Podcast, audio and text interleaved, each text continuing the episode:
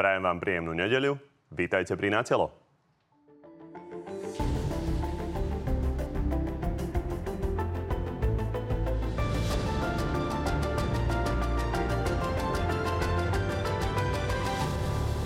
Prezidentka odvolala obvineného šéfa SIS Michala Aláča. Policajná akcia rozuzlenie ale ostáva politickou témou. Musíme si uvedomiť, že tu na politici musia kontrolovať tieto zložky. Niekto vyšetrovaný môže byť a iný vyšetrovaný nemôže byť.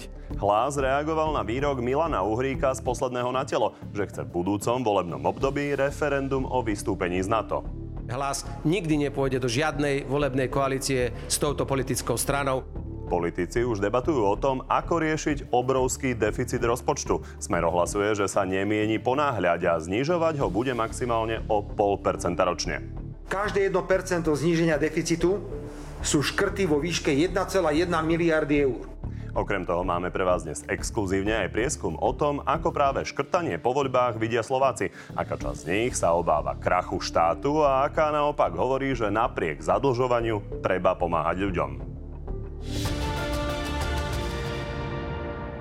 No a našimi dnešnými hostiami sú predseda SAS Richard Sulík. Dobrý deň. Dobrý deň, prajem, ďakujem pekne za pozvanie. A šéf národnierov Andrej Danko. Takisto dobrý deň. Dobrý deň a ďakujem za pozvanie. Pani, e, začneme tým avizovaným prieskumom. A tu vidíte otázku, poďte si ju s nami prečítať. Formulovali sme e, tie možnosti maximálne vyváženie, takže po A štát míňa príliš veľa a neúmerne sa zadlžuje a hrozí, že krajina o niekoľko rokov skrachuje. A po B Dôležitejšie ako výška deficitu je teraz pomoc ľuďom a nová vláda na ňu musí dávať čo najviac napriek dlhu. Tak na úvod váš typ, ako sa tí ľudia rozdelili medzi tieto dve možnosti. Dopredu poviem, že len 5% ľudí nevedelo na tú otázku odpovedať. Pán Sulik, čo myslíte? Myslím si, že tak pol na pol. Pán Danko? Ja si myslím, že ľudia cítia, že Slovensko sa zadlžilo 12 miliard, požičal len Matovič a tie 3 roky pekla, ktoré tu boli, verím, že skončia. Budeme sa o tom baviť, poďme sa pozrieť ale na tie výsledky. Ten pomer je veľmi vyrovnaný, že štát musí šetriť, hovorí 47% z nás, a že naopak musí čo najviac pomáhať napriek zadlžovaniu, hovorí 48%. Takže Podobne ste typovali. Poďme sa ale ešte pozrieť na to, ako to vidia priaznivci jednotlivých strán a aké sú rozdiely medzi nimi. A vidíme, že voliči PS sa dlhu boja najviac. A v ich prípade je to 59%. Voliči ostatných strán sa hýbu tak okolo 50 A najmenej sa zadlženia teda obávajú voliči Oľano, čo asi teda aj vyplýva z toho, že Igor Matovič hovoril, že podľa neho výborne hospodáril. A, takže okomentujte nám prosím tie výsledky za tie vaše strany. Pán Sulík. No tak vidie to jednoznačne, že voliči SAS sú zodpovední, chápu tie reálie, chápu, že e, sa viete len takou perinou prikrývať, na akú máte. Avšak existujú tu aj iné riešenia, ako teraz nejak brutálne šetriť a to je, keď začne rásť ekonomika. To máte aj a... na billboardoch, budeme to určite rozoberať. To napríklad. Bez pochyby. Mne, mne skôr ide o to, či vás neprekvapilo, že napríklad veľmi podobne ako voliči SAS to vidia aj voliči SNS všade sa nájdú ľudia, ktorí chápu, že nedá sa žiť na dlh do nekonečna, že nakoniec sme to aj toto kritizovali, aj keď sme boli vo vláde. A áno, treba s tým niečo robiť. A opakujem, riešenie je podporiť, zvýšiť ekonomický rast. Pán Danko? Ja by som možno, aj keď nerad ukazujem niekedy grafy, ukázal tento graf, kde zrejme aký náraz dlhu tu nastal. My sme odozdávali štát zo 43% zadlženia k HDP, teraz sme na úrovni nejakých 58%. Za 3 roky sa požičali obrovské peniaze.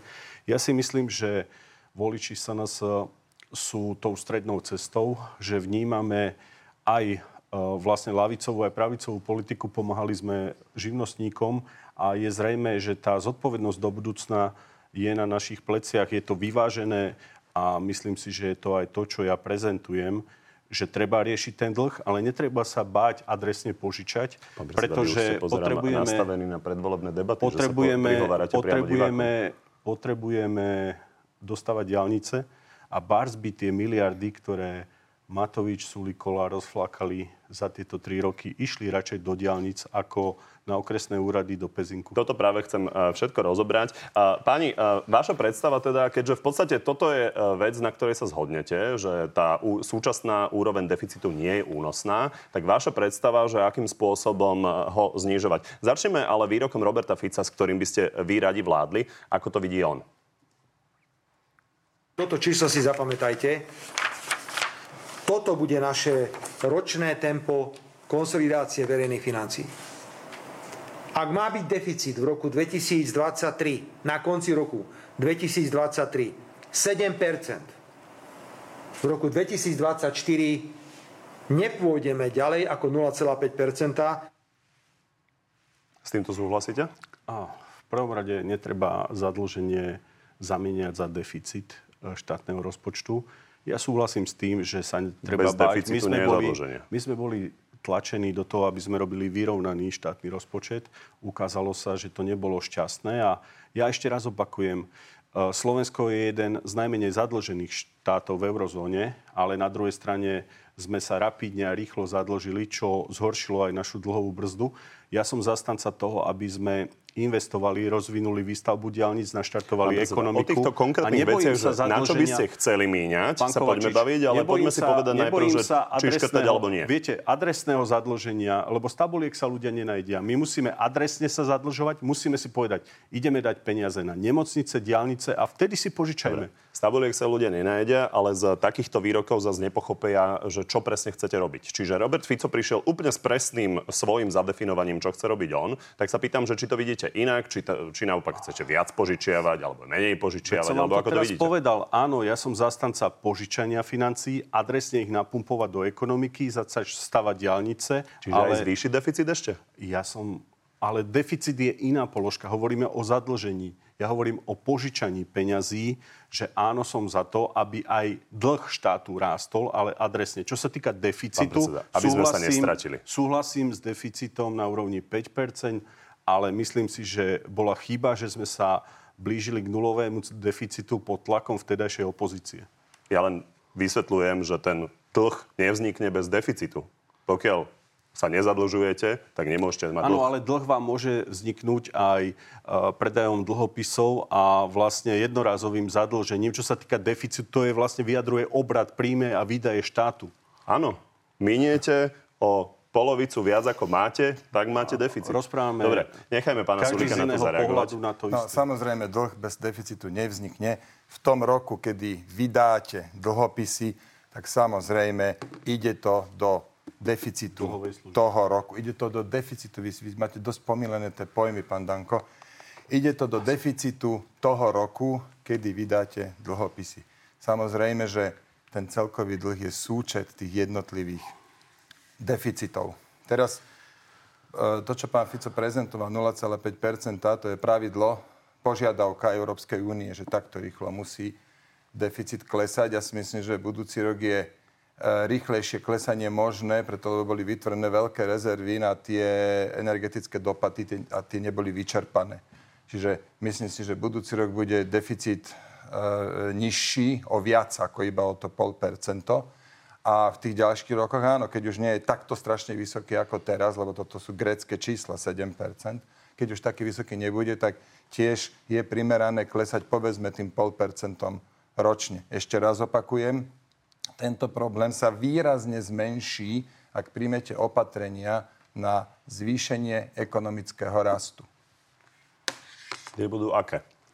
No tak my sme predstavili... Pýtam sa na to aj v tom kontexte, že Rada pre rozpočtovú zodpovednosť, e, myslím si, že tam vás pozorne počúvajú s týmto vašim názorom a oni hovoria, že teda ten ekonomický rast nevzniká len tak na základe toho, že si povieme, že chceme ekonomický rast a chvíľu to trvá. No Čiže jasné, predtým, mať- áno, predtým, mať než vám bude znižovať e, ten deficit, ten ekonomický rast, tak to chvíľu potrvá. Musíte mať konkrétne opatrenia, ktorých teda my sme tak Skúste povedať, aby pán Danko mohol reagovať, že či s nimi súhlasí, alebo naopak ich rozporuje. Poviem vám jedno. Keď sa niekto stane nezamestnaný, tak má nárok na 6 mesiacov podpory v nezamestnanosti, tá je vyplacaná vo výške 50% hrubej mzdy. A rovnako každý mesiac. My navrhujeme, aby prvý mesiac dostal viac, možno 75 ale už posledný iba 25. Čiže dokopy dostane rovnako veľa ako dnes, ale je motivovaný nevyčkávať celých 6 mesiacov, kým pôjde opäť do práce, ale možno, že už po 3-4 mesiacoch ísť do práce. Čiže pracuje sa 3-4 mesiace dlhšie, tento jeden človek. Takýchto opatrení máme, hovorím, takmer 100 a keď sa oni, keď sa zrealizujú, tak to pocítite práve na tom ekonomickom raste. Ktorý rok? No závisí od toho, kedy sa to bude realizovať. Niektoré sa dajú realizovať okamžite, opatrenia, niektoré potrvajú chvíľu, ale treba s tým každopádne začať a toto bude Saska robiť. Pán predseda, čo hovoríte na tieto nápady?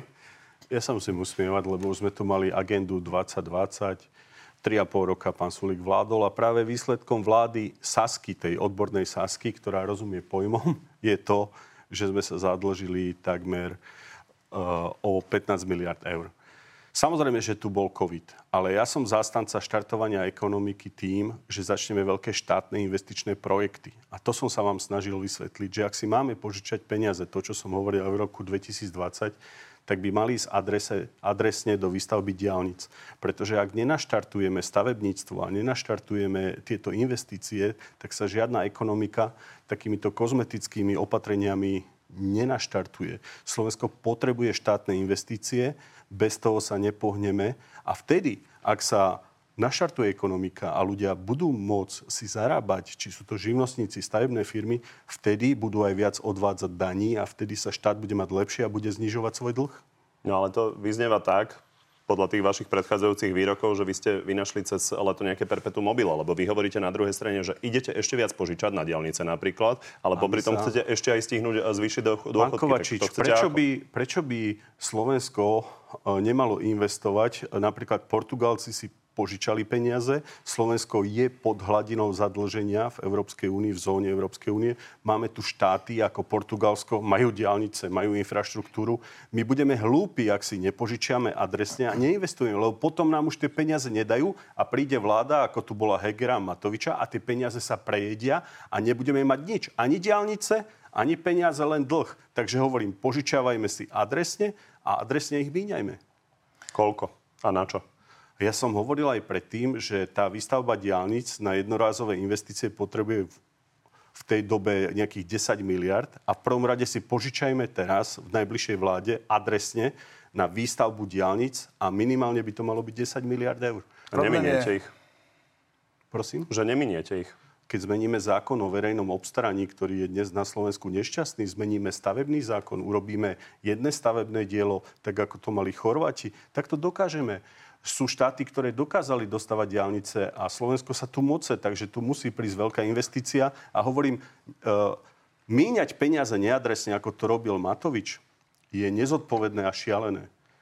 Ale míňať ich adresne, to robia aj okolité štáty. Potrebujeme investície v stavebníctve, štátne investície. Dobre, však poďme to postupne rozoberať. Ja len pripomeniem, že tie diálnice a konkrétne diálnicu do Košic, ktorú vy máte za prioritu, tak by chceli všetci dostávať, len proste zosú medzi Martinom a Ružomberkom nevie niekto odstrániť Môžem len tak a tak povedať, najdrahšia diálnica je nedostávaná. Nešťastie, čo urobil Zurinda po Mečiarovi a nešťastie, čo urobil Fígel, pretože naozaj mnohé úseky sa nedostávali. Poďalšie máme veľké problémy s výstavbou od EI a ďalších vecí treba urobiť systémové stavebné zmeny tak, aby sa tá diálnica dala brať ako jeden stavebný celok vec, s jednou kon... A necháme reagovať pána Sulika. Pán Danko, vy hovoríte, že vy dokážete postaviť diálnicu medzi uh, Martinom a Ružomberkom, kde je zosu?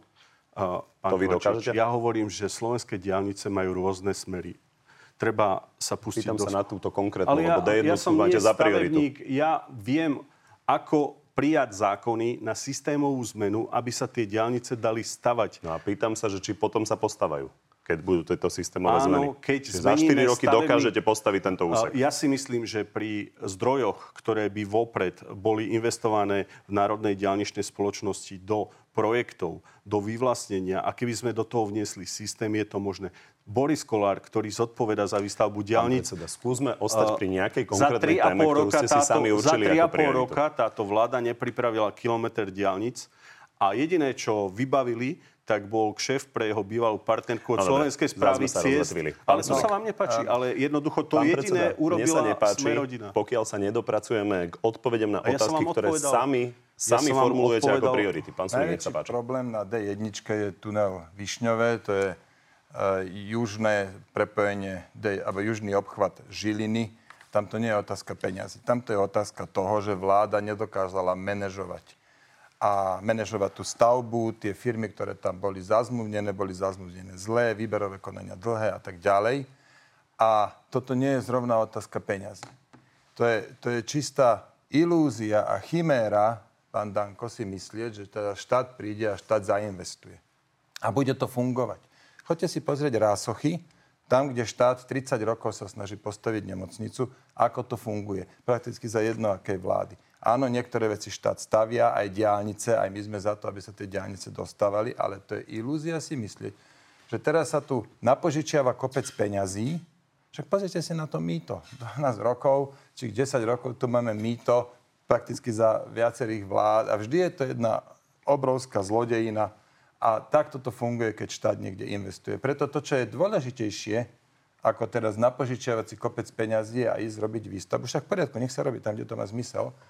Dôležitejšie je ale aj nastaviť, nastaviť tie pravidla, lebo tie dokáže iba štát. Investovať vie aj súkromník, nie zrovna do, do diálnic, ale napríklad do nemocnic vie investovať aj súkromník, ale, ale pravidla nastaviť vie iba štát. A preto je dôležitejšie rýchlo nastaviť rozumné pravidla. Napríklad jedno z tých ďalších takmer 100 opatrení, čo navrhujeme, je, aby EU pre priemyselné stavby nevydávalo ministerstvo životného prostredia, ale ministerstvo hospodárstva. Tiež sa to môže zdať byť iba drobná zmena, pán Danko povie že kozmetika, ale dokopy, keď urobíte celý súbor týchto zmien, tak to pomôže investičnej činnosti, pomôže to aj ekonomickému rastu. Pán predseda, e, e, počkajte, dokončíme e, tieto návrhy SAS, lebo vy hovoríte, že idete totálne prekopať dávku v nezamestnanosti.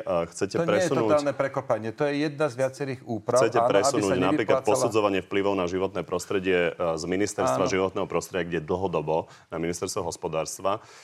Chcete napríklad, vraciate sa k odvodovému koliesku, dneska to voláte bonusu, odvodový bonusu. bonus. Áno, áno. O tom ste nepresvedčili ani Ivetu Radičovú, ani pána Matoviča ani pána Kolára, že či to nie sú také návrhy, o ktorých nikoho nepresvedčíte, ale to bude napísané niekde. Nie je dôležité o tom presvedčiť voličov, dovolím, nehra nič, inú, nič iné rolu, ako presvedčiť voličov, však každý bojuje o voličov a my hovoríme, že ak dostaneme mandát a budeme robiť tieto opatrenia, tak to bude mať aj patričné prínosy. A po to voľbách... Len voličov ste už viackrát presvedčili, ale nepresvedčili ste no, áno, viete, no, partnerov. No, pozrite, keď sme v koalícii, to pán ako veľmi dobre vie, keď sme v koalícii so 6,2%, tak zjavne nemôžeme realizovať 100% nášho programu. To je asi úplne jasné. Ja si myslím, sa zhodneme s tou EO, ale ja som povedal, že to sú kozmetické veci, ale samozrejme treba sa zamerať aj na stredný stav. My sme živnostníkom znížili dane na 15%, lebo sú základom aj malé firmy. Mrzí ma, že ste zdvihli dane firmám s obratom nad 50 tisíc opäť na 19% alebo 21%, ale pre mňa je dôležitá jedna vec. Asi sa zhodneme v tom, že tie diálnice majú problém, že tu nemáme dobrý stavebný zákon. My to je len drobné oproti tomu, čo Slovensko potrebuje na dostavbu diálnic. Samozrejme, že tu máme aj PPP projekty, ktoré fungujú napríklad v okolí Nitry, ale mnohé veci boli zastavené. Musí to byť priorita vlády, ktorá príde, pretože už nechceme dovoliť to, že sa peniaze požičajú a stratia. To Dobre, som sa snažil To ste už odkomunikovali, tak aby nám bolo jasné, že s čím ide Andrej Danko do prípadných nejakých koaličných vyjednávaní. Môžem. Takže chce Andrej Danko, konkrétne ministerstvo dopravy, dostať pod e, národňarov? Pre nás je dôležité doprava, cestovný ruch a šport a pre nás je dôležité, aby sme pokračovali v niektorých rozbehnutých projektoch, ktoré sme naozaj... Uh, aby sme sa k niečomu dopracovali, takže dopravu máte medzi prioritami? Absolútne absolútna, ale to je Dobre, priorita a potom, Slovenska. keby ste to dostali, čo chcete dosiahnuť, čo chcete konkrétne zmeniť, lebo zrýchliť výstavbu diálnic to pán Sulik vám podpíše a myslím, priorita. že každá strana bude to hovoriť, To je absolútna priorita vytvoriť čo systému... Presne, čo presne? PPP projekty chcete opäť? Áno, povedal som, Kde? že viete, hovoríte o jednom úseku diálnic, ale my máme aj úseky pripravené na výkup a chýbajú peniaze na projektovú činnosť a hovorím o tom, že zbytočne sa niektoré úseky blokujú a nemôžeme sa stále spoliehať na európske peniaze. A čo sa týka... Čo chcete konkrétne ľuďom slúbiť, že keby ste mali opakovanie... teda v rukách tú dopravu, tak čo by ste konkrétne robili? Snažím Pretože ja len doplním, vy hovoríte, že nevedia, ako to robiť, ale oni tvrdia, že vytvorili konečne vlastne konkrétny zoznam vecí, ktoré treba prioritne stavať. Vy hovoríte, že to treba robiť inak a ja sa pýtam len ako. Uh, hovoril som o systémovej zmene zákona. Jedno stavebné dielo... Systémová. Jedno stavebné dielo, jeden stavebný úrad zmeniť systém vyvlastňovania pozemkov. Nemôže nejaký súkromník pri Prešove blokovať výstavbu. To je a potom sa súhra viacerých opatrení. Konkrétne? Na základe toho budeme mať jasné a rýchle stavebné konania a na základe toho budeme môcť pristúpiť k výstavbe diálnic. No a čo presne sa stane? Čo sa dostavia? No tak celá sieť, ktorá je nakreslená. Ale nie za 4 roky. Ale samozrejme, že nie. Ale v horizonte 8 rokov je možné dostavať celú sieť spodnú časť výstavby, severnú, južnú, prepojiť Maďarsko s Polskom. My to potrebujeme akutne. Dobre, toto za 8 rokov. No, na tom sa zhodneme asi všetci, že tie diálnice treba dostávať a v iných krajinách ich majú viac dostávané len naozaj je dobre sa na to pozrieť aj odborným okom, lebo napríklad výkup e, pozemkov pod diálnice a, a, alebo následné vyvlastnenie, to už dnes funguje, pekne to vidieť pri, pri Volve, ktoré ide do Košíc. Tam, tam s týmto zrovna problém nebol. Čiže áno, treba si pozrieť, že na čom to vezí. Vezí to najmä na EIA, ale diálnice nie sú priemyselné stavby, to sú líniové stavby, to už dnes je pod ministerstvom dopravy. Čiže ešte raz hovorím, peniaze nie sú najväčší problém. Najväčší problém je administratíva. Áno, treba to zjednodušiť, treba to urýchliť, ale je ilúzia si myslieť, že štát si teraz požičia 10-20 miliard a diálnice tu budú fičať jedna radosť, lebo štát za 30 rokov nevie postaviť jednu nemocnicu. Pri Dobre. jedno akej vláde. Dobre, pani, na čo máte rozdielný názor? E, sú ceny a inflácia. Pán e, Danko, vy ste povedali, že chcete, myslím, na billboarde to máte dokonca, že chcete spoločne zastaviť zdražovanie. Tak e, skúste len vysvetliť, že ako to chce teda SNS konkrétne urobiť tým, keď sa dostane do vlády. Samozrejme, že sú headliny a komunikačné témy. Ja som povedal všeobecne, že vláda musí zasiahnuť napríklad do zdvíhania cien hypoték a jednoducho musíme pomôcť ľuďom pri splácaní hypoték. Zdražovaním tým ste nemysleli potraviny? Zdražovanie je komplexné. Pri zdražovaní hovorím o rôznych témach. Teraz som vám povedal o hypotékach. Ľudí ťažia energie. Treba vytvoriť jasný systém. Ten chaos, ktorý sme tu mali na začiatku Dobre, roka... Sa poďme postupne. Čiže zdražovanie potravín, ako idete vyriešiť? Alebo to sa nepočíta do My toho sme sa snažili pri zdražovaní potravín nastaviť kalkulačné vzorce, pretože je zrejme, že máme jedné z najdrahších potravín v Európe tieto obchodné reťazce sme pripravili zdanenie obchodných reťazcov a sme ich zdanili. Mali sme odpor opozície, odpor Bruselu. Keď si porovnáte ceny potravín, je zrejme, že tieto reťazce to tu preháňajú. Preto sme pripravili aj pulty slovenských výrobcov. Snažili sme sa im stanoviť marže a obchodné reťazce si tu robia, čo chcú. Takže jasná, pevná ruka štátu k tomu, aby tu nebolo predražovanie, aké tu je. Pán Sulik? No, to je tak, že e, tie obchodné reťazce majú voľnú cenotvorbu, oni si určujú sami ceny. To, že ceny by mohli byť nižšie, na tom sa tiež zhodneme všetci. Otázka len, ako to docieliť. A opäť je čistá ilúzia, pán Danko, si myslieť, že vy im naparíte nejakú daň a ceny klesnú. Keď všetkým hráčom všetkým e, tým, ktorí predávajú napríklad potraviny, je tu 4-5 veľkých reťazcov, dáte nejakú daňovú povinnosť, ako ste to chceli zaviesť, tých 2%, 2% odvod, či čo to bolo, tak čo spravia tie reťazce? No všetci, všetci dvihnú o 2% svoje ceny, lebo však už od ponovom by museli odvádzať nejakú daň. To, čo skutočne pomôže, je viac konkurencie. Som sa aj opakovane vyjadril, keď polský reťazec Biedronka má záujem prísť na Slovensku, nech sa páči, treba s ním rokovať. ale ja si pamätám, príde. že toto ste nám tu rozprávali pred letom. Nech príde polská biedronka, Áno. bude viac konkurencie, znižia sa ceny. Áno. Teraz máte aktuálne video, nech príde polská biedronka, znižia sa ceny. No. Tak asi sa nič nestalo, tak tá polská biedronka asi nemá záujem zatiaľ prísť, takže všimli toto asi teda, že, Všimli ste si, že ja napríklad nie som e, členom vlády, nie som ministrom hospodárstva. Môžem hovoriť, keby ste čo by som robil, keby som ním bol, však pozrite si, čo som robil, keď som ním bol. Tie sa dá veľa hovoriť o, však zavolajme viac investorov investorov, ale ja som teda vyvolával, až toho voľba sem naozaj prišli.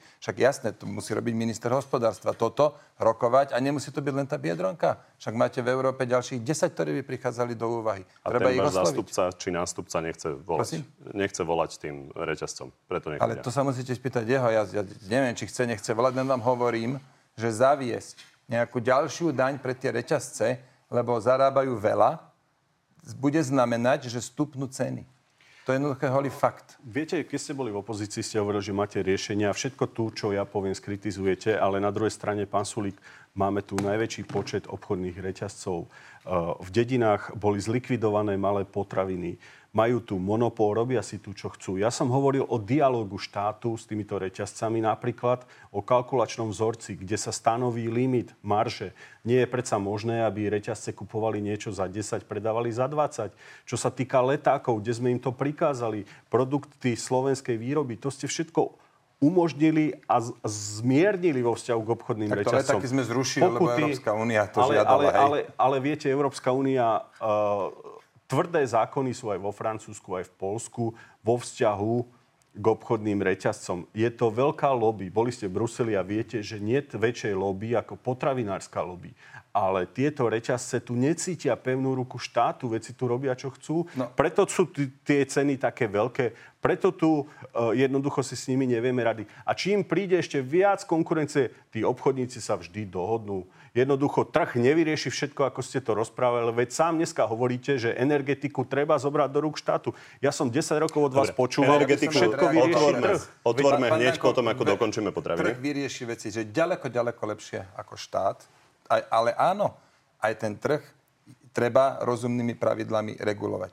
Samozrejme, že keď, keď sem príde, že čím viac e, reťazcov tu bude predávať, vy hovoríte, tým budú vyššie ceny, to jednoducho nie je pravda. Ak sa dohodnú, treba dať podnet na protimonopol, mo- protimonopolný úrad, ten tu je na to. My sme to spravili, keď došli s tových srandovnou dohodou, že 400 položiek dajú, že dobrovoľne idú dať z- zastropovať ceny. To je tuším pol roka. Jasná kartelová Výsledok? dohoda, my sme dali podnet na protimonopolný úrad. Neviem, aký je výsledok, lebo tam, nie, tam nesedí náš nominant. Tak treba sa spýtať protimonopolný úrad, že čo v tom urobili, Vy čo v ste tom sa mohli konali. opýtať prípadne, aby ste voličom vedeli povedať, keďže ste hovorili, že toto treba urobiť. My sme teda spravili i hneď ako bol dôvod podať protimo, na protimonopolný úrad podnet, to sme spravili. Takto to treba robiť. Áno, treba ich pranierovať, keď veľa zarábajú, ale tvrdá ruka štátu za vlády Smeru vyzerala napríklad tak, že dali miliónové pokuty. Viete, za snitý kaleráb, keď, bude, keď je miliónová pokuta, tak to vedie opäť len k tomu, že stupnú ceny, lebo im stupnú náklady. Tá miliónová posledná veta bola udelená 38 krát. Oni sa síce súdia, ale ide to do, do, do opravných položiek alebo do nejakých technických rezerv alebo kam. Čiže štát tiež veľa vecí urobil, aby náklady na predaj boli u nás vyššie ako inde. Poďme pani na tú energetiku.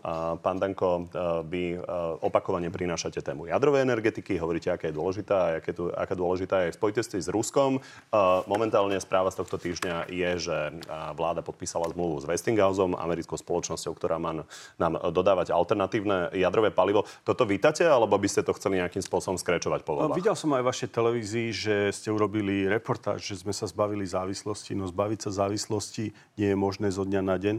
Poďalšie treba si uvedomiť, že viac ako tretina obohateného uránu pochádza aj tak z Rosatomu. No, Ja len vysvetlím, že ja som videl tú reportáž a rozhodne tam nebolo, že no, zajtra nadpis- privezú, No, nebudem privezú sa TV noviny, nadpis je, zbavili sme sa závislosti. Kontext tam samozrejme bol. To znamená, že treba si uvedomiť, že aj veci, ktoré prichádzajú zo Spojených štátov, z Francúzska, súvisia s ruským výrobcom Rosatomom, pretože jednoducho Rusi majú v jadrovom palive monopol.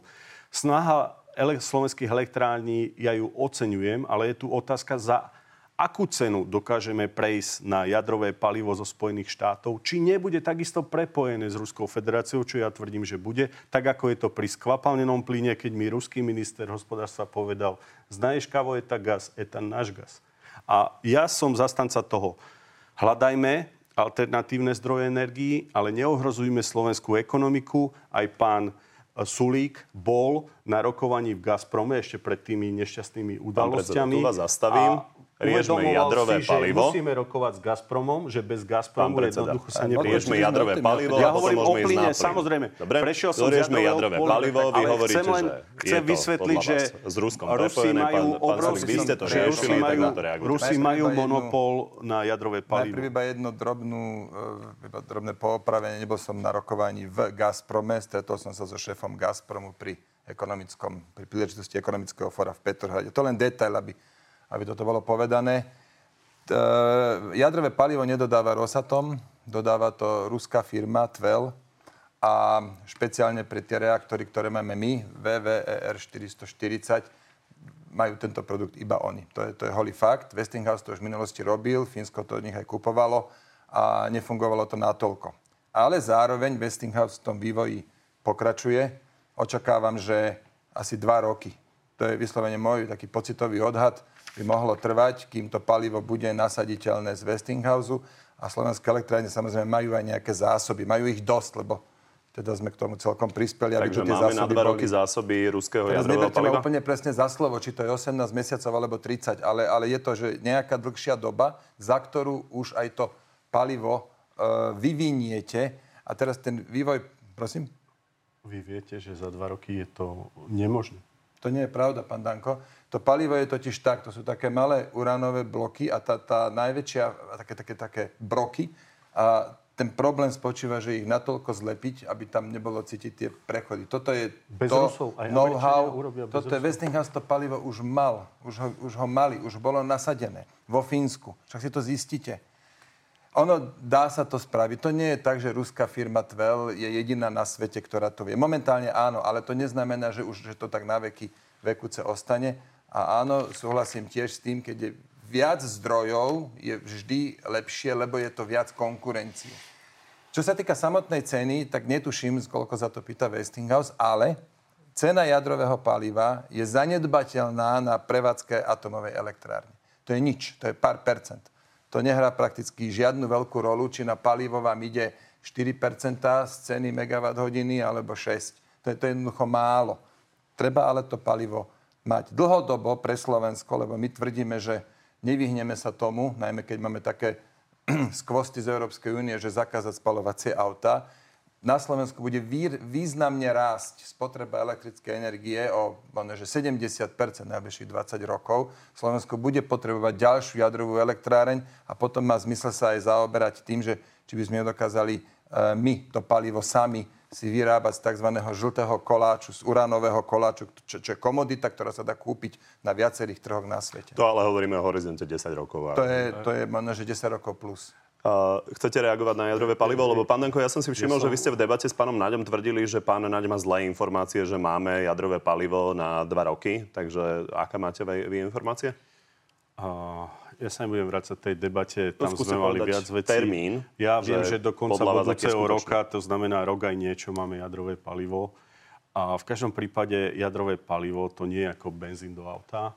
Rozprávať tu, uh, odpustíte mi, o tom, že Slovensko môže vyrábať jadrové palivo, svedčí, že nie ste celkom odborne zdatní v tej téme. Ja som povedal o obohatení uránu.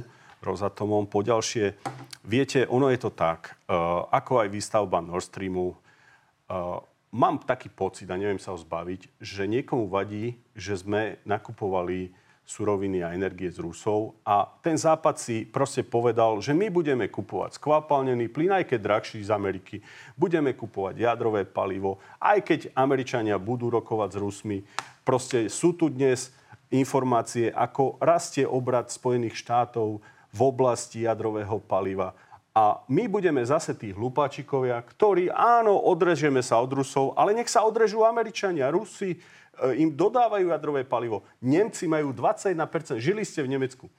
Koľko Pán nemeckých firiem je v Rusku? lebo toto je už veľmi široký kontext, Ale ste jednu dodali. vec, ktorú povedal pán k téme, Sulík, ktorú ste chceli pán. Sulík povedal, pán. Sulík povedal jednu zásadnú vec. Áno, tá cena energií pri kúpe jadrového paliva e, pri produkcii nejakých 50 eur za megawatt hodine, ale uh, je taká, že neovplyvňuje zásadne cenu. Ale problém je to, že distribučné spoločnosti, kedy ste aj vy neuplatnili predkupné právo pri východoslovenskej energetike a nechali ste Nemcom ovládnuť celú energetiku, distribúciu, To už sme sa úplne si stratili. diktujú ceny niekde na úrovni 500 eur za megawatt a toto likviduje slovenské domácnosti, rodiny a fabriky. Dobre, a dobre. o tom by Akože sme sa vy tu mali baviť. rozprávate také strašidelné hlúposti. Nehnevajte prečo sa na ste mňa. neuplatnili predkupné No, ale právo? to bola, veď, to bola distribúcia elektriny. Tam sú všetky ceny regulované. Veď ma nechajte dohovoriť, lebo to je zbytočné. Ja len upozorním, že my sme to tu- patrí 51%. Pani, viete čo, dohodníme Ja sa by takto. My sme, prepačte, túto tému sme tu už niekoľkokrát riešili, ale dohodníme sa, že si dáme minútu na to, aby vy ste zareagovali na to, čo Dobre. pán Danko povedal a poďme naozaj späť k plynu, lebo budeme riešiť Ďakujem všetko a pekne. nič. Tak toto VSE.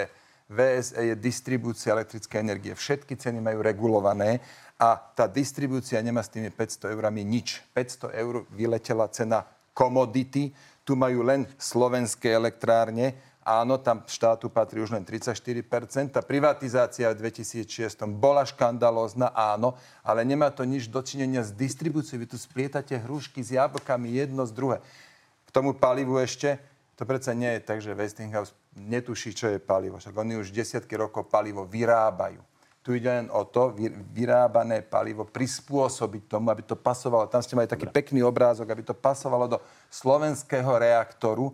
Ja sa bavím o tom prispôsobení a toto Bez- si myslím za ne, toto v, ne, v nejaké, povedzme, niekoľkých rokov, horizont, že do 10, aj na Slovensku by toto, ja si myslím, do veľkej miery, možno nie úplne všetko, ale do veľkej miery bolo možné. A vy hovoríte, že bez súhlasu Rusov je možné upraviť dizajn toho paliva na dodávku do ich reaktorov. Áno, áno, áno. áno Bez toho, aby áno, Rusi súhlasili, áno. to možné nie je, pán Sulík. To je ako ako minister auto- hospodárstva by ste to mali vedieť. Pán Danko, zase rozprávate hlúposti. Toto je ako Vy keď máte auto. neustále, Vy máte aké auto? Máte Mercedes a vy potrebujete súhlas od Mercedes-Benz, aby ste mohli tankovať diesel? Prosím vás. Vy potrebujete súhlas, aby ste ste si boli minister iné palivo do hospodárstva, auta? aspoň sa nezosmiešňujte. V prvom rade povedať, Ja že budeme vyrábať jadrové palivo je Dobre, znak pani. neodbornosti. Horizont výroby jadrového paliva o 10 rokov už nebudeme viacej riešiť. si- Pán Danko, vráťme sa k tomu plynu, ktorý ste sami otvorili pred chvíľou, ale chcem vás poprosiť o konkrétne odpovede, aby sme si vedeli predstaviť, čo znamenajú tie vaše hesla. My potrebujeme lacný ruský plyn. Čiže hovoríte, že Viktor Orbán to robí dobre, na druhej strane zaznamenali sme, že tie jeho zmluvy, napríklad špeciálne, ktoré mal s Ruskom, tak spôsobili to, že na konci roka platil 7 krát viac za plyn, ako bola trhová cena. Čiže aby sme vedeli, čo Andrej Danko chce presne vyjednať a akým spôsobom to chce presadiť v Bruseli. Čo presne s plynom chcete urobiť? My nie sme uh, veľkí odberatelia plynu, ale pokiaľ máme možnosť kupovať plyn z Ruska a sú na to nastavené naše zariadenia, lebo opäť pán Sulík sa smial pred dvoma rokmi, keď som hovoril, že budú problémy s horákmi a so zariadeniami pri skvapalnenom plyne. V prvom rade chcem zachovať, aby sme, ak máme možnosť odberať ruský plyn, sa opäť vrátili aj k tej možnosti, pretože skvapalnený plyn Presne, čo chcete je presadiť, aby síce sme vedeli. odrezania, ja vám sa snažím vysvetliť, že skvapalnený plyn je síce riešením, ak sa chceme zbaviť závislosti od Rusov, ale je neúmerne drahý. Tá technológia je šialená a e, Slovensko je nastavené na odber ruského plynu. Takže Viktor Orbán to urobil dobre, pokiaľ zachováva postupný e, postupné odrezanie od dodávok ruského plynu má logiku. Ale nie Pán tak, predseda, ako aby sme vedeli, že čo máme čakať od Andreja Danka. Čiže chcete rovnaké zmluvy ako Viktor Orbán? To je váš cieľ? Ja si myslím, že Poliaci, Česi, Maďari by v týchto veciach mali držať pokope aj Rumúni, aj Bulhári. Dobre, tomu rozumiem. Lebo naše to chcete? hospodárstvo bolo nastavené na dodávky súrovín z Ruska a pokiaľ tu budú krachovať fabriky ako Slovalko alebo US Pán Steel, tak je to problém. Toto chcem. Čiže také Chcem kontrakty, rozum- ako má Orbán, Nie, chcete aj ja vy? Chcem, ja, áno, ja Také, chcem do dobre, toho ďakujem. dostať rozum, aby sme nezatvárali uh, Pán Danko, čo má Slovalko s plynom, prosím? ale ja som vám povedal, čo sa týka príkladu, bavíme sa o energiách. Samozrejme, že plyn ako taký sa týka domácnosti a niektorých A Slovalko má výrobcov. čo s plynom? Ale ja som to uviedol ako príklad. Aha. Energetická náročnosť aj Že pri Slovalko- Slovalku. tak bavíme sa o ale plyne a plyn dojdete. ako, ale, ale veď Čo aj má plyn, Slovalko s plynom? plyn je zásadná A čo komodita. má Slovalko s plynom? Ja som vám povedal, že plyn je takisto zásadná komunita pri energiách a teraz sa bavíme o, ura, o palive jadrovom, bavíme sa o plyne a bavíme sa aj o cenách energií. Tak ja predpokladám, aby Ja pochopili aj diváci, ktorí balík. nemajú priemyselnú výrobu za záľubu. Pointa je, že energeticky, elektricky je náročná výroba hliníka. To ste chceli asi povedať. No, Pán Solík, plyne- skúste zareagovať pri- prosím na nápad pána Danka. Rovnaké zmluvy, ako má Viktor Orbán, aby Však sa presadili dnes, aj pre nás. by sme dnes platili násobne viac. To, čo my hovoríme, je, že treba mať viac zdrojov. Určite, určite to je správne, že e, mať viac zdrojov k dispozícii, či už plyn z Norska, alebo tento skvapalnený, alebo aj z Ruska, pokiaľ to neporušuje sankcie. Však ja som bol ten, keď som ešte minister hospodárstva, ktorý povedal, že keď, je, keď bude požiadavka platiť v rubloch, budeme platiť v rubloch. Aj, aj sa to samozrejme, že dialo aby tu ten plyn bol. Čiže viac zdrojov, to je jedna vec. A druhá vec je, že treba si vyberať, keď mám viac zdrojov, tak si vyberám tú najvýhodnejšiu ponuku, lebo viac zdrojov je viac konkurencie. A nie sa to fixovať na jedno, lebo potom sa stane to, čo ste vy, pán redaktor, pre chvíľku hovorili. V Maďarsku platia, neviem, či presne sedemnásobne viac, ale, ale platia To násobne. koncom roka, samozrejme, to záleží od toho, no, tak boli ceny. situácie, kedy platili násobne viac, ako, ako bola trhová cena plynu. Často uvádzate To, čo treba Maďarsko spraviť, ako... prepáčte ešte jednu vetu, to, čo ale treba spraviť, sú povinné zásoby plynu. Ten, kto chce predávať plyn na Slovensku, ten obchodník, je ich asi 30, tak na Slovensku musí mať, my hovoríme k 1. novembru, uskladnených 20% svojho celoročného predaja. Aby sa nestalo, že nebude tu plyn žiaden. Dobre, pán, pán Denko, chcem sa vás ešte opýtať na jednu zásadnú tému, ktorú uh, otvárate často, a to je teda zmena zahraničnej politiky. Aby sme si vedeli cez príklady predstaviť, akým spôsobom by ste vlastne k tomu chceli pristúpiť, v prípade, že by ste sa dostali do tej vlády so smerom, tak napríklad išli by ste opäť na vojenskú prehliadku do Moskvy, uh, išli by ste opäť rečniť do Dumy, to je vaša predstava? bolo iné obdobie a tu je fotka napríklad Korčoka pri Aurore, alebo môžem ukázať fotku, ako sa klania samozrejme e, z úcty k obeťam Petrohradu, pán Sulík s Korčokom.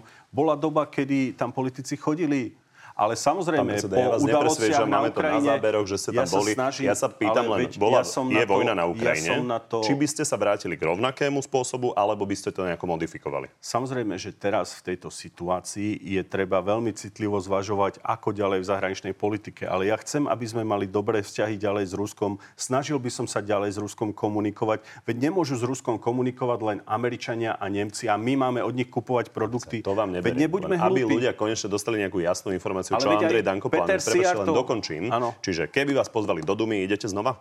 Teraz. V Dume som už bol, druhýkrát ma nepozvú, ale pokiaľ by boli bilaterálne stretnutia a neohrozovalo by to našu zahraničnú politiku, na ktorej sa dohodneme pri vstupe do vlády, tak by som to urobil. E, Do Ruska chodia aj ministri Francúzska, Spojených štátov. Ale chcem povedať jednu zásadnú vec. Vy tu často hovoríte o Maďarsku ako príklade. Viete, čo je zásadné? Keď si porovnáte cenu energii v Maďarsku a na Slovensku, dôležité je, aby ľudia mali lacný plyn, lacné energie, aby sme im pomáhali. My sa tu stále len hádame, ale keď je niečo dobré e, z Ruska, prečo by sme to nemali mať? Keď zo Spojených štátov, prečo Bavili by sme sme to nemali mať? Ale čo je na tom zlé? 10 minút. Čo je na tom Rozobrali zlé? sme to, dostali ste Viete, slovo. tento systém Teraz šialenstva, pán Sulik sa pýta, čo to má so Slovalkom. Toto šialené odstrihávanie Dobre, sa od Ruska koniec. ohrozuje Už stačilo, stačilo Slovalko, ja som zapýtal na inú tému, čiže pochopili sme, akým spôsobom by ste to teda e, robili po novom. Poďme sa teraz ešte trošku baviť o tom, akým spôsobom vlastne sa to usporiada po voľbách. Samozrejme záleží to od výsledkov volieb, ale niečo naznačujú prieskumy. A Milan Uhrík povedal v minulom na telo tento konkrétny výrok, ktorý ovplyvňuje povolebnú spoluprácu. Chcete počas najbližších 4 rokov zorganizovať referendum o vystúpení z NATO? Áno. Hlas na to rýchlo reagoval, že to znamená definitívne nie nejakej koalícii. A ako to vyriešite, ak by ste potrebovali republiku vo vláde?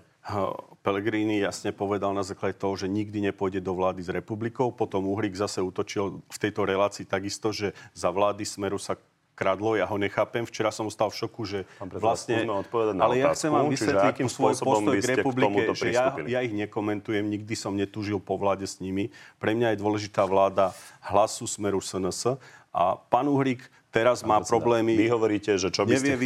vysvetliť, Tomu čo rozumiem. robil to už vy veľakrát počuli. A pán Uhrík má- Prepačte, aby pán- sme rozumeli, že čo Áno. ale potom urobíte v prípade, že by ste boli postavení Kde- pred takúto, takéto rozhodnutie. Áno. Čiže išli by ste do vlády s republikou, ktorá by organizovala referendum o vystúpení z NATO? Ale nikto normálny e, pri dnešnej situácii nemôže povedať áno, takže hovorím, že nie, nešli by sme do takej vlády. A pôjdete do vlády s republikou, keby si toto rozmysleli? My pôjdeme do vlády s hlasom a so smerom. Verím tomu, že Keby Peter Pellegrini nepôjde do vlády s pánom Sulíkom. A čo sa týka potreby republiky, republika si píli sama Konár to. Aj pre mňa bolo šokujúce, že vlastne uh, Uhrík je odchovanie z Durindu. Som z toho v šoku, ale... Mostu. Uhrík, Uhrík neustále útočí do SNS. Ja hovorím, SNS je národná strana, má koaličný potenciál. Nebudem komentovať republiku. Ja Pán neriešim predseda, ja sa vás republiku. na to budem Ale, pýtať. ale ja... Takže Viete, koľko som nie, je naložil? vylúčené, nie je vylúčené, že by ste vládli s Viete, je republikou. Nebudete to vylúčovať, pán predseda. Koľko som otázka. sa vyjadroval je ku Kotlebovi a potom nakoniec Uhrík povedal, že Kotleba je izolovaný, je zlý. Dobre, Tak čiže jednoducho- neodpoviete nám na túto otázku. Ja chcem získať čo najviac národných Rozumiem. voličov a v SNS národný hlas neprepadne. Pán Sulik, eh, keď sa pozrieme na tie aktuálne preferencie, môžeme si ich pripomenúť vlastne z minulého týždňa. Eh, Nie len teda Slovenská národná strana, ale aj SAS je tak eh, na hranici zvoliteľnosti. Takže vám by sa veľmi hodilo, aby sa niekto vo váš prospech vzdal. A prebieha nejaká komunikácia? Možno si pripomene ešte aj eh, výrok eh, Jaroslava Naďa z posledného na telo. v žiadnom prípade neodstúpime. Čiže jednoducho, akékoľvek percentá budú ukazovať, jednoducho my neustúpi, Čiže meníte svoje vyhlásenie z mája. svoje, áno, mením svoje, svoje vyhlásenie. Žiadna komunikácia neprebieha? Demokrati to je asi už definitívne Nie, ani si nemyslím, pohľadu? že je, to, že je to nutné, však tí voliči, tých, e, neviem, 3%, čo teraz zvažuje voliť e, demokratov, oni predsa majú svoj vlastný rozum a v deň volieb si pozrú, že teda kde sú aké šance, aby, hlas, e, aby ich hlas neprepadol. To isté patrí pre potenciálnych voličov Mikuláša Zurindu, keď ho tu práve teraz vidím. Čiže nekomunikujete ani uh, s modrými, ani Nie. s demokratmi Nie. a nestane sa teda, že vo váš prospech napríklad s tým, že by ste im zaplatili kampaň, ako to urobil uh, pri demokratickej strane Mikuláš Zurinda svojho času, Ja tak neviem, to sa či to je nestane. možné, či to zákony dnes dovolujú zaplať. Myslím si, že skôr nie. Dovolujú? Nie, nie, nie, určite. Myslím si, že je Ale možné ešte raz, tí voliči, tí voliči majú svoj vlastný rozum. Keď oni budú vidieť, že, že napríklad e, demokrati sú stále na 3% dokola, dokola, tak asi nebudú ten svoj hlas chcieť, pri najmenšom všetci nebudú ten svoj hlas chcieť zahodiť. A čo ešte by som chcel povedať, že... povedať aj, že SAS sú stále dokola na 5% a že No nebudú konkrétne, vy ste riskovať. ukazovali prieskumy z Fokusu, tak tam sme z okolností stúpli a vyše 6, vyše 6% vo Fokuse sme mali naposledy v decembri. To nie je maličkosť.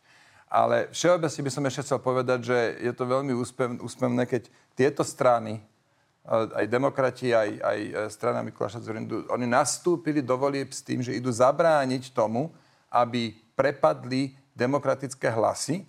A predtým ešte, ako sa to stalo, tak sa najprv medzi sebou, že všetci riadne rozvadili.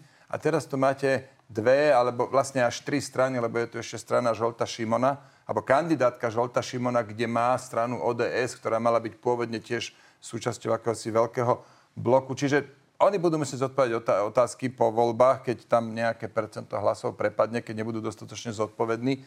Za SAS hovorím, e, my s nimi nerokujeme. Možno sa to stane ešte, ale te- doteraz nič také nebolo. Páni, Ja som rád, že my sme naopak spojili hlasy a tá kandidátka ukazuje, že je silná a ďakujem každému, kto je na kandidátnej listine SNS a tým, ktorí nám veria. dobre. Tak to boli posledné slova a poďme na záverečnú rubriku. Pani, ste oddychnutí, takže a, by ste určite mohli zvládnuť. Tri otázky, áno, nie. Tri otázky, áno, nie. Zvládnete? Môžete aj povedať, že nezvládnete. Ja som mu hovoril, že bol krotký v relácii, takže áno, zvládneme. Dobre. Hovorte. Pán Sulik tiež? No ja nie som hlavne oddychnutý a kampaňujem už 6. mesiac v kuse. Dobre, začnem pánom Dankom, keďže ste menej oddychnutí. Takže hovoríte veľa o reforme výstavby diálnic. Má SNS po najbližších voľbách medzi prioritami získanie ministerstva dopravy? Áno. Pán Sulik, bol by podľa vás Michal Šimečka lepším premiérom ako Peter Pellegrini? No tak Michal Šimečka nemá prakticky žiadne skúsenosti a na to vládnutie potrebujete remeselnícke skúsenosti, ale naďalej platí PS, je pre Áno, nás nie. partner vo vláde. Neviem odpovedať tentokrát áno, nie. Neviete, či by bol Michal Šimečka lepším premiérom ako Peter Hovorím, Pellegrini? na vládnutie potrebujete fakt, že dlhoročné skúsenosti. Nedá To sa ako bez keby nebol. Prosím, no nemá skúsenosti, to je holý fakt. A naďal, ale zároveň hovorím, Divakom to bude musieť stačiť. progresívne Slovensko je pre nás prirodzený partner. S premiérom Pellegrinim? No to nie, ale veď počkajme si najprv, ako dopadnú Dobre. voľby. Pokúšal som sa. Poďme ďalej. Pán Danko, a ak, to bolo, ak by to bolo potrebné pre pritiahnutie hlasu na vstup do koalície, mal by sme obetovať aj funkciu premiéra a dať ju Petrovi Pellegrinimu? To už sa stalo. Už sa na tom dohodli? Ja si myslím, že áno. Tak uvidíme. Je možné, že SAS e, niektorej z menších pravicových strán uhradí náklady na kampaň, aby sa v jej prospech vzdala vo voľbách? Áno, je možné, že budeme s nimi hľadať dohodu, ktorá musí byť v súlade so zákonom. SAS mala vždy čisté financovanie, bude ho mať aj naďalej. Je podľa vás možné, je teda takto, preformulujem, je podľa vás vylúčené, že by pád e, lietadla šéfa Wagnerovcov Prigožina nariadil sám Vladimír Putin? Mm, To je konšpirácia a myslím Čiže si... je to vylúčené podľa vás? Je to vylúčené, podľa mňa. Verím, že áno, že je to vylúčené. Je vylúčené, že SAS po voľbách vstúpi do koalície s hlasom? Neviem odpovedať, ale ten Pán hlas... Sulik, tak nezvládli ste na tri otázky, Hlas nie, je jednu. želený, hlas nie je náš želený partner. To som vám tu v relácii povedal opakovane, že nie je to náš želený partner. Ja neviem, čo sa stane vo voľbách. Čiže nie je sa, to vylúčené. Určite sa nebudeme do toho hrnúť, aby sme išli s hlasom do koalície. Aj to som vám mnohokrát povedal. Dobre. V každom prípade zaujímavá odpoveď pána Danka s tým, že Smer s hlasom sú už dohodnutí na tom, že Peter Pellegrini bude premiérom, tak uvidíme, ako sa to bude vyvíjať. Ďakujem vám, že ste prišli do Markizy. Ďakujem pekne za pozvanie.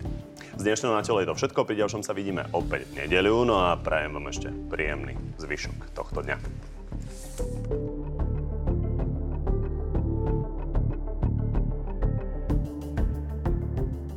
Tak uh, poďme na divacké otázky. Začnem pánom Dankom. Pán Danko, veľmi podobná otázka prišla vo variácii asi uh, 30 spôsobmi. Sety sa pýta, na akú hodnosť ašpiruje pán Danko v prípade zvolenia?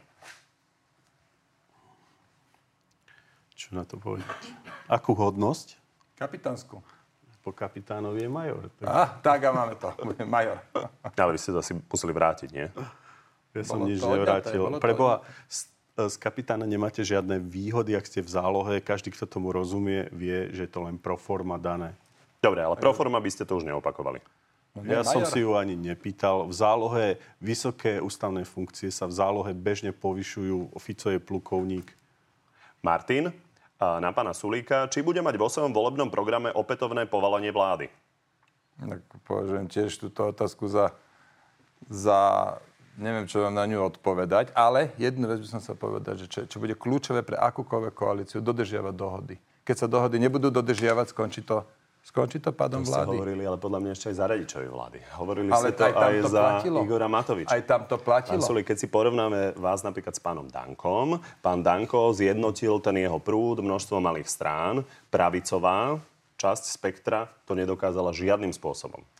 Teda, Žolčín to bude časť- rozporovať, že on spojil strany, ale tie časť- mali nula áno, väčšinou áno, áno, prieskumu. však to sú tí páni, ktorí sa rozhodli e, zabrániť e, tomu, aby prepadli demokratické hlasy, tak najprv založili tri strany najprv. Hej, no tak áno, je to tak. Čo majú záruku, že sa nepodarí vám zase ocitnúť nejakej konštelácii, že by padla vláda, v ktorej budete členom? no také to ešte budú ďalej drobiť, kto vie. Dobre. A kedy sa ospravedlní svojim voličom za povolebný podvod, keď sa spojil s Bugárom a ako mu máme veriť, že nepôjde do prípadnej koalície s republikou? My sme sa uh, v roku 2016 rozhodovali, či tu bude vláda Sulík, Matovič, Kolár, Danko, alebo vláda Fico, Bugár, Danko. Bolo to ťažké rozhodnutie, ale vždy lepší Bugár, a to povie určite aj Sulík, ako Igor Matovič. No a čo sa týka vašich ďalších výrokov, že treba, že nebudete meniť na, napríklad prístup k republike na základe toho, že si poviete, že treba. A ja neriešim republiku. Uh, Milan Ale ľudia Uhrík- sa na to pýtajú. Milan Uhrík Toto bola mimochodom veľmi častá otázka. Milan Uhrík mal šancu byť iný ako Kotleba a začína byť taký istý. Je v izolácii, uraža Pellegriniho, uraža Fica, uraža SNS. Nech sa sám zamyslí Uhrík. David, neľutuje Richard Sulík, že neprenechal miesto lídra na kandidátke niekomu inému? Nie. Pán Danko, ako ste si pripomenuli výročie okupácie v auguste 1968? No, bol som v relácii v jednej televízii, aby som jej nerobil konkurenciu a, a tam som sa jasne vyjadril. A, a vždy, keď je možnosť, ideme aj na UK, na Šafárikovom námestí a položili sme tam veniec. Či si pán Sulík stojí za svojím tvrdením, ľadovce sa topia, nech sa roztopia? A nie, ja som toto nepovedal. Ja som povedal, že, povedali že voda, to? ktorá sa roztopí, môže znovu zamrznúť. Nie, vy ste povedali, ľadovce sa topia, nech sa roztopia, potom možno zamrznú znova. To ste povedali. Áno, keď sa, Takže keď Ema sa vás na to pýta. Povedal som, že keď sa ľadovce roztopia, tak po nejakej dobe, ak bude dostatočne chladno, že znovu zamrznú, to je asi ako som povedal, že keď sa ľadovce plávajúce roztopia, tak hladina mora nestupne ani o milimeter. To sú fyzikálne javy. Áno. To myslíte vážne? Uh, ľadovec, ktorý pláva v mori, keď sa roztopí, tak voda nestupne ani o milimeter. No áno, ale on časť z neho pláva nad hladinou. No, veď ale voda e, zase je ťažšia ako ten ľad. Pán Sulik, vy ste asi vyriešili globálne oteplovanie. Meter kubický ľadu, meter kubický vody váži 1000 kg, meter kubický ľadu neváži 1000 kg. Dobre, čiže Ale v každom prípade 820. trváte na tom e, pôvodnom výroku, že Pán Kovačič, nie vám je sa, to to zdá, problém. vám sa to zdá čudné, že ľad, keď sa roztopí stupne vo- hladina vody, keď plávajúci ľad v My oceáne? nemáme problém so stúpajúcou hladinou oceánu? Ja vám hovorím iné. Ja vám hovorím, že ľadovec, taký, do ktorého nabúral Titanic, keď, čo, čo pláva v oceáne, obrovský ľadovec, veľký ako polka Slovenska, keď sa roztopí, tak hladina mora nestúpne ani o milimeter. Lebo ten hladovec má o niečo nižšiu špecifickú váhu ako voda, asi mm-hmm. o, se- o 17-18%. A potom tých ešte 18% máte- je to, čo pláva nad hladinou. Potom ešte, by ešte tom máte napríklad ľadovce, ktoré napríklad Sú na zlezú pevnine. z pevniny. Deväť- Tak tie sa, tie sa nemajú topiť, majú sa topiť iba tie, čo sú vo vode? To je tak, že tie ľadovce, ktoré sú na pevnine, sú najmä na južnom póli a tam je minus 30 stupňov teplota. A keď máte oteplovanie o 2, 3, 4, aj 5 stupňov, tak, na, tak stále to ostane ľad, lebo až pri 0 stupňoch to prechádza. Ale stúpa nám hladina oceánov? Nie som si istý, či teraz, ani, ani nie som si istý, či teraz stúpa z titulu, že sa topia ľadovce. Možno áno, možno áno, nie som si úplne istý. Máte k tomu čo dodať? Ja som sa stratil pri tom, čo tu mocete. Ale poďme k politike. Dobre, tak poďme na Aďu. Aké má plány s Romanou Tabak? Uh, pani Tabak nie je na kandidátke, ja som ju nepoznal. A keďže povedala, že bude podporovať SNS v parlamentných voľbách, tak sme povedali, že do eurovolieb uh, môže byť na kandidátnej listine SNS. Bude? Ja som jej dal slovo a ja svoje slovo držím. Koľkatka? Povedal som jej, že bude Peťka. Kde je tá silná prchalovská kampaň? Nie je ju moc vidno. No, budeme mať teraz opäť nové billboardy, začína nový mesiac. Stavili sme na to, že istotu ekonomického rastu je Saska. To potrebujeme a toto si myslím, že je už aj celkom dobre vidieť. Myslí si pán Danko, že pán Uhrík je Šorošom platený infiltrátor? Som videl Kotlebové video. Ale poviem úprimne, súja za stranu zelených a Uhrík medzi mladými Dzurindovcami je asi ako keď som dnes povedal Šimečkovi, že čo robil uh, u Smeráka Zalu. Takže ja to uh, beriem ako informáciu a každý niekde začínal, ale pre mňa takéto prezliekanie kabátov zľava doprava nie je priateľné. Dobre, takže za infiltrátora ho nepovažujete pre Michailu, aby mala odpoveď. Tak možno Kotleba pri tom acelpirine. Martin, so septembrovým termínom predčasných volieb ste spokojní? Spoznali sme Matoviča dostatočne? Je to výsledok tej dohody, keďže Smer aj hlas odmietli súhlasiť so zmenou ústavy, aby vôbec mohli predčasné voľby byť. Oni odmietli tam za to hlasovať tak nakoniec nám neostalo nič iné, ako sa dohodnúť s Olanom na zmene ústavy, čo umožnilo predčasné voľby. A podmienka zo strany Olano bolo, že majú byť 39. Tomu rozumiem, len konkrétne. Martin náraža na to, že vy ste to obhajovali, že v podstate bude to zaujímavé z hľadiska toho, sme... že volič spozná Igora Matoviča. Takže či máte pocit, že sa to naplnilo? Tak myslím si, že mali voliči možnosť ho spoznať, hej, áno. Klaudia, ak je v Moskve tak dobre, prečo tam majú dôchodok 120 eur? Tak neviem sú aj štáty, kde sú nižšie dôchodky a všade je iná ekonomika a určite aj Rusko má svoje pozitíva aj negatíva, takisto je to v Spojených štátoch, keď ste, takže každý štát treba posudzovať individuálne.